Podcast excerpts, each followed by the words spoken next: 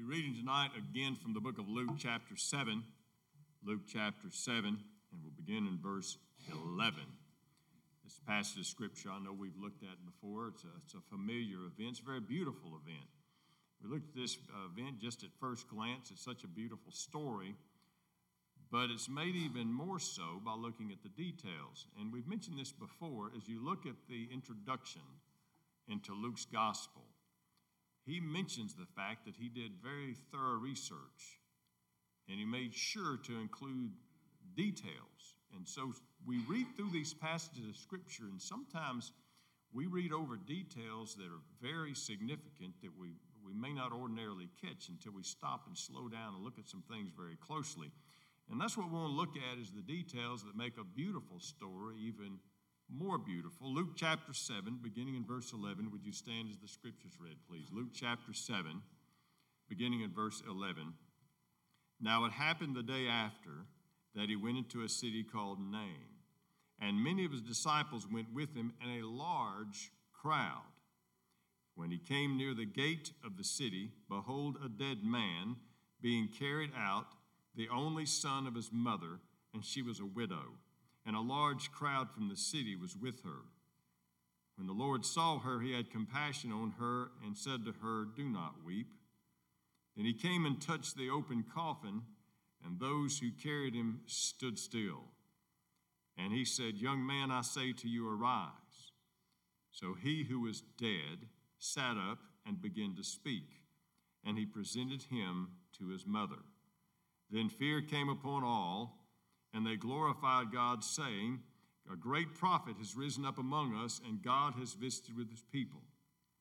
And this report about him went throughout all Judea and all the surrounding region. Let's pray together. We thank you again, Father, for showing us uh, another story from the life of Jesus, and the work of Jesus. And Father, we ask as we look at the mind and heart of Jesus that we would have that same heart Help us, Father, to look at these details and they would be inspiring and comforting and assuring to all of us. And help us, Father, to be motivated to serve you more. In Jesus' name we pray. Amen. Thank you and may be seated. Look at this passage of Scripture and you have to understand the divine timetable of Jesus, of Jesus being in the right place at precisely the right time. Precisely the right time. The place was Nain. Nain was about 25 miles away from Capernaum. That would be a good day's walk. If you walked at three miles per hour, you do the math, it'd take you a little bit over eight hours. If you had a slow walk with all this crowd, two miles, it'd be 12 and a half hours. What we know, it was many hours of a walk from where he was to Nain, Capernaum. So, when did he start? We don't know when he started, but he started at precisely the right time to be exactly where he needed to be to intercept a funeral procession going to the cemetery procession was heading out of the city. Now, according to Hebrew customs, the young man would have died that day because Jewish custom was to bury the same day of death. Sometime that day, while Jesus was coming, that man had passed away. Preparations for burial were made. The professional mourners were called in. Friends and family were gathered up. We don't know if it's a lengthy illness. We do not know if it's an injury, an unexpected death. We do not know anything about the fact that Jesus was heading out of Capernaum and he could have gone any other place, any other direction. But he headed out of Capernaum and went to Nain and got to Nain after a many hours walk exactly the time the funeral procession was heading to the cemetery. Now, it gets even more precise. It says this when he came near the gate of the city, this interaction happened near the gate of the city. it would have taken less than about a minute for that mother and that coffin to pass by the gate of the city and be out of the city. We've got less than a minute timetable. What, what's the significance of, of the gate? He mentions the gate. Well, the gate was more than just an entrance to the city. To get the full significance of what the gate of the city meant, we're going to go back to the Old Testament, to the book of Ruth, chapter 4.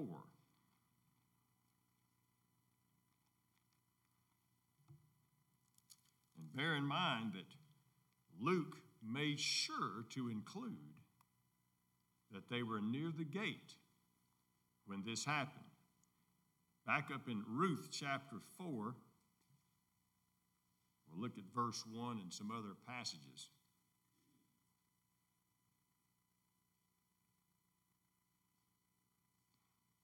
Ruth chapter 4, verse 1. Now Boaz went up to the gate and sat down there, and behold, a close relative of whom Boaz had spoken came by. So Boaz said, Come aside, friend, sit down here. So he came and sat down.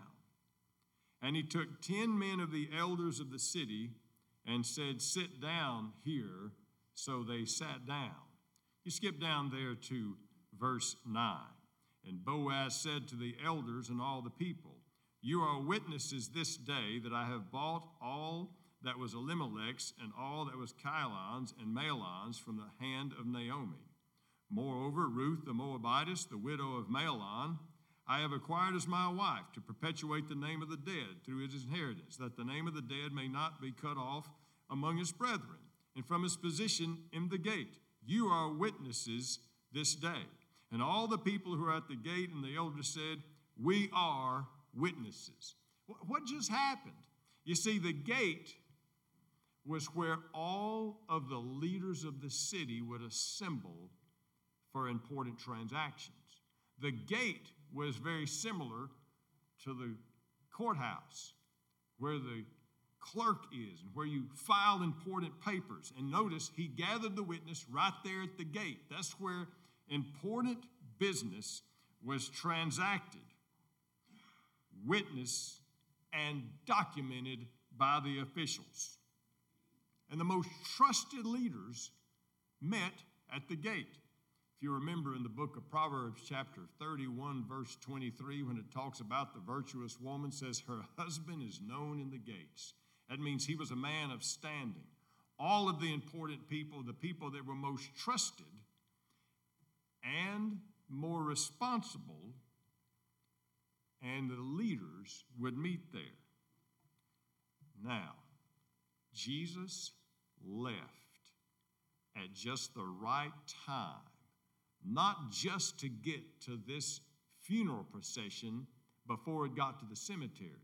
He left at exactly the right time to get to that funeral procession in that one minute window when it would be going by the gate, where what happened between him and that funeral procession would be seen by the most trusted leaders in town who witnessed and documented all the important transactions.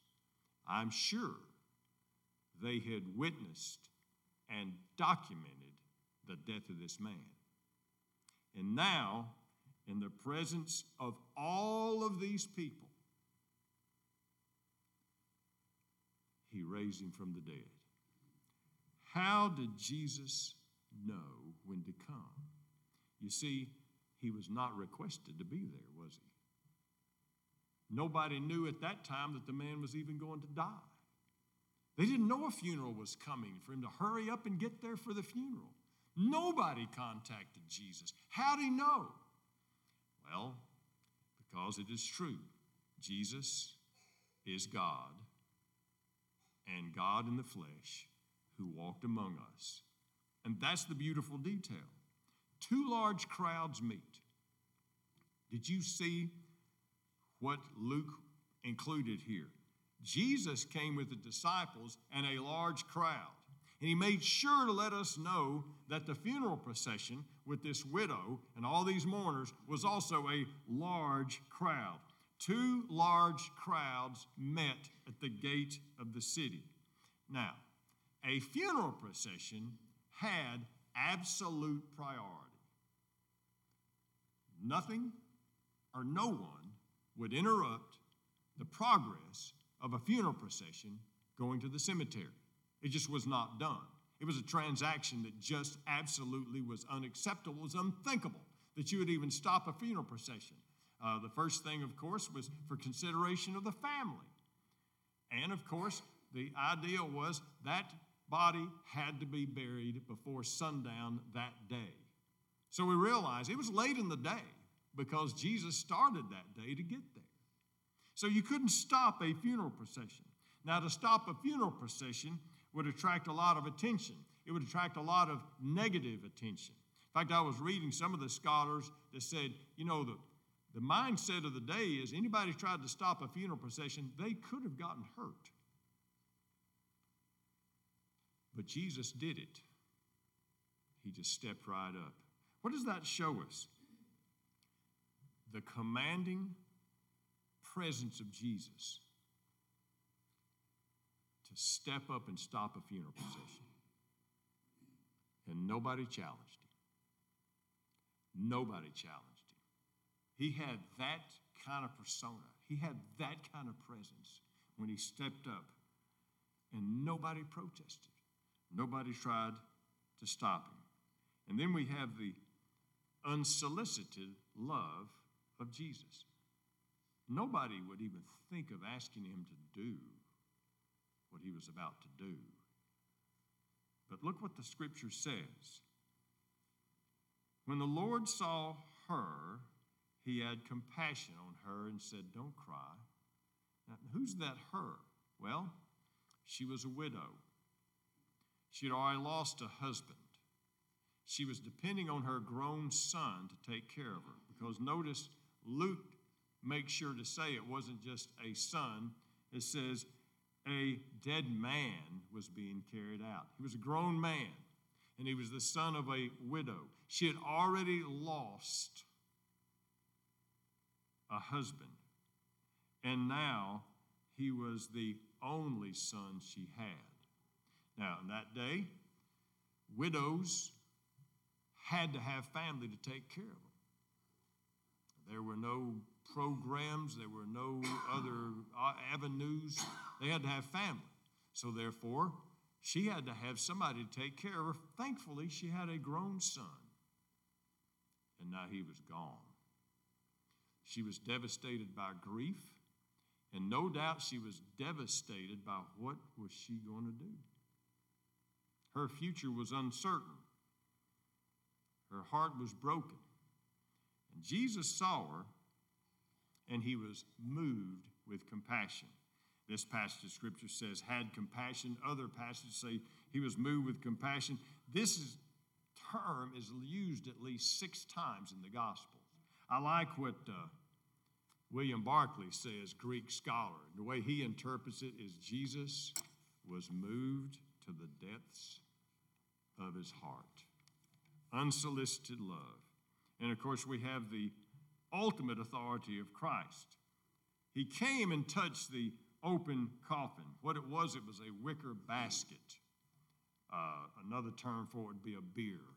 It was just a platform, a wicker basket that the dead was carried out in. And they carried that and probably carried on their shoulders. So he came and touched the open coffin and the people that were there just absolutely stood still. Nobody was expected that because nobody else but those who were authorized to carry it would want to touch an open coffin. And he said, Young man, I say to you, arise. He who was dead, certified. And notice, Luke was a physician, was dead, sat up and began to talk. Wow. The ultimate authority of Jesus Christ is the ultimate power over death, our greatest enemy. You know, we have a lot of enemies. But the Bible says, of course, on over in the epistle of the Apostle Paul, the greatest enemy is death. And Jesus just took care of that in the gate of the city.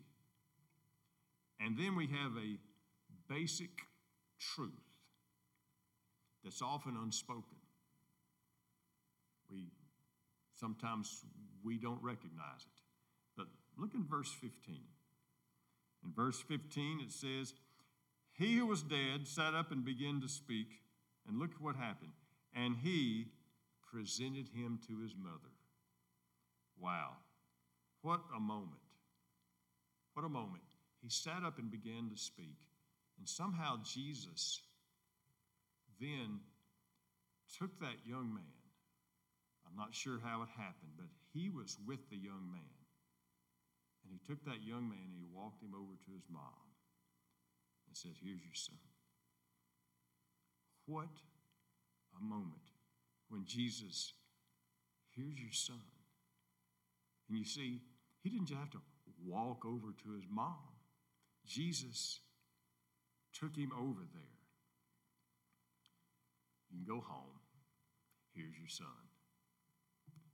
Man, what a moment. But then again, sometimes we forget this was the second time for this, wasn't it? See, some years before, a little boy was born to a happy couple. See, years and years before, God presented to her her son. Here's your son. Oh, the words weren't spoken, but who was responsible for that little baby boy in that happy home? God was. God was. Who presented him to the parents? God did. And here's the truth when we look at Jesus presenting this boy to his mom, every person that's in our lives that we love is in our lives because God presented them to us. Every single person we love, God presented them to us. Sometimes we forget that, don't we? And so as we stop and have our time of prayer and thank God for everything that He's done for us, don't forget to thank Him for the people that we love that He's presented to us. And it's just as important now as it was when Jesus presented this man back to his mother. It's no less important. They're no less dear to us. It's no less of a blessing. But everybody in our life that we love, God presented them to us. That's the beautiful picture of the funeral procession at Nain. Is there anything before we close? Stand and be dismissed with a word of prayer.